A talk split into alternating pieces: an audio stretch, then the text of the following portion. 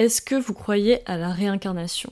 Moi j'y crois, et j'ai reçu un témoignage qui m'a encore plus conforté dans la possibilité qu'on pouvait se réincarner, qu'on avait eu peut-être euh, déjà des vies passées. Et ce témoignage aujourd'hui, ça va être le sujet du podcast, je vais vous le lire, et j'ai hâte de le partager avec vous, donc voilà, sans plus attendre, on va passer à l'histoire de cette personne qui est, vous allez le voir, très intrigante. Si j'ai toujours cru à la survivance de l'âme après la mort, je ne croyais pas à la réincarnation. Cela peut sembler ambivalent. Pourtant, c'était une chose qui me paraissait impossible il y a de cela quelques années. Puis, j'ai vu un documentaire sur des gens qui prétendaient se souvenir de leur vie passée. L'un d'eux, celui qui m'a le plus marqué d'ailleurs, était un jeune garçon de 4 ou 5 ans qui était convaincu d'être un pilote d'avion décédé dans un accident.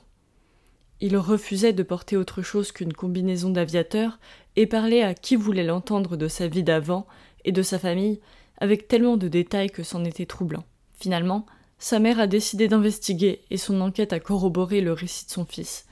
Aussi étrange que cela puisse paraître, le garçonnet semblait dire vrai.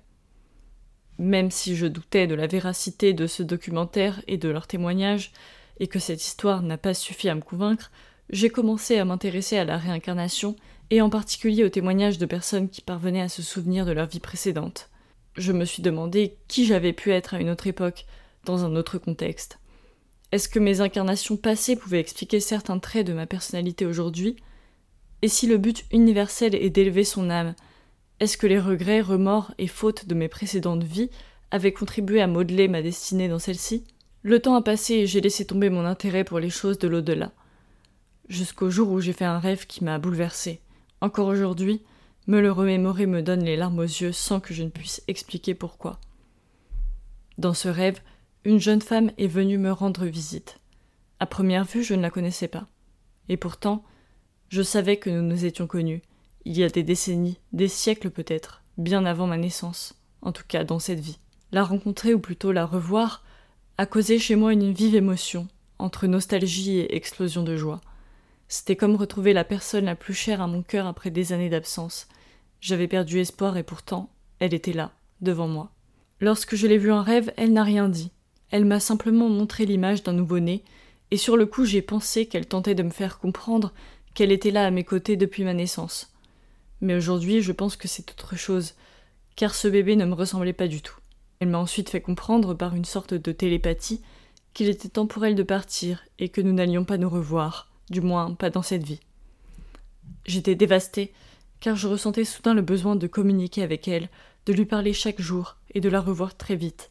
C'était comme si j'avais retrouvé la mémoire après des années d'amnésie, comme si je retrouvais une âme sœur et que je devais maintenant lui dire adieu.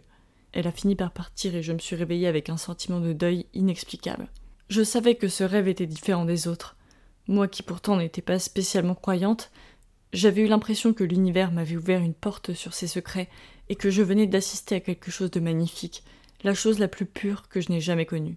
Je n'aime pas le langage religieux, pourtant, ce rêve était bel et bien un cadeau divin. L'univers m'avait offert un ultime moment avec la personne la plus chère à mon cœur, et ça n'avait pas de prix. J'ai gardé cette expérience pour moi car je sais que les gens m'auraient prise pour une folle. Et surtout, aucun mot ne serait assez fort pour décrire ce qui m'était arrivé, les émotions que j'avais ressenties alors. Cependant, j'ai eu besoin d'en savoir plus.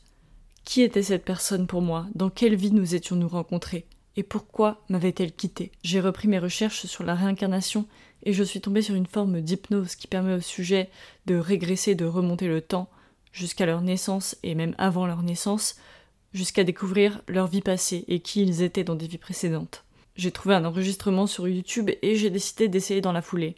Je me suis allongée sur mon lit pour effectuer la méditation et tenter de me laisser hypnotiser par le narrateur.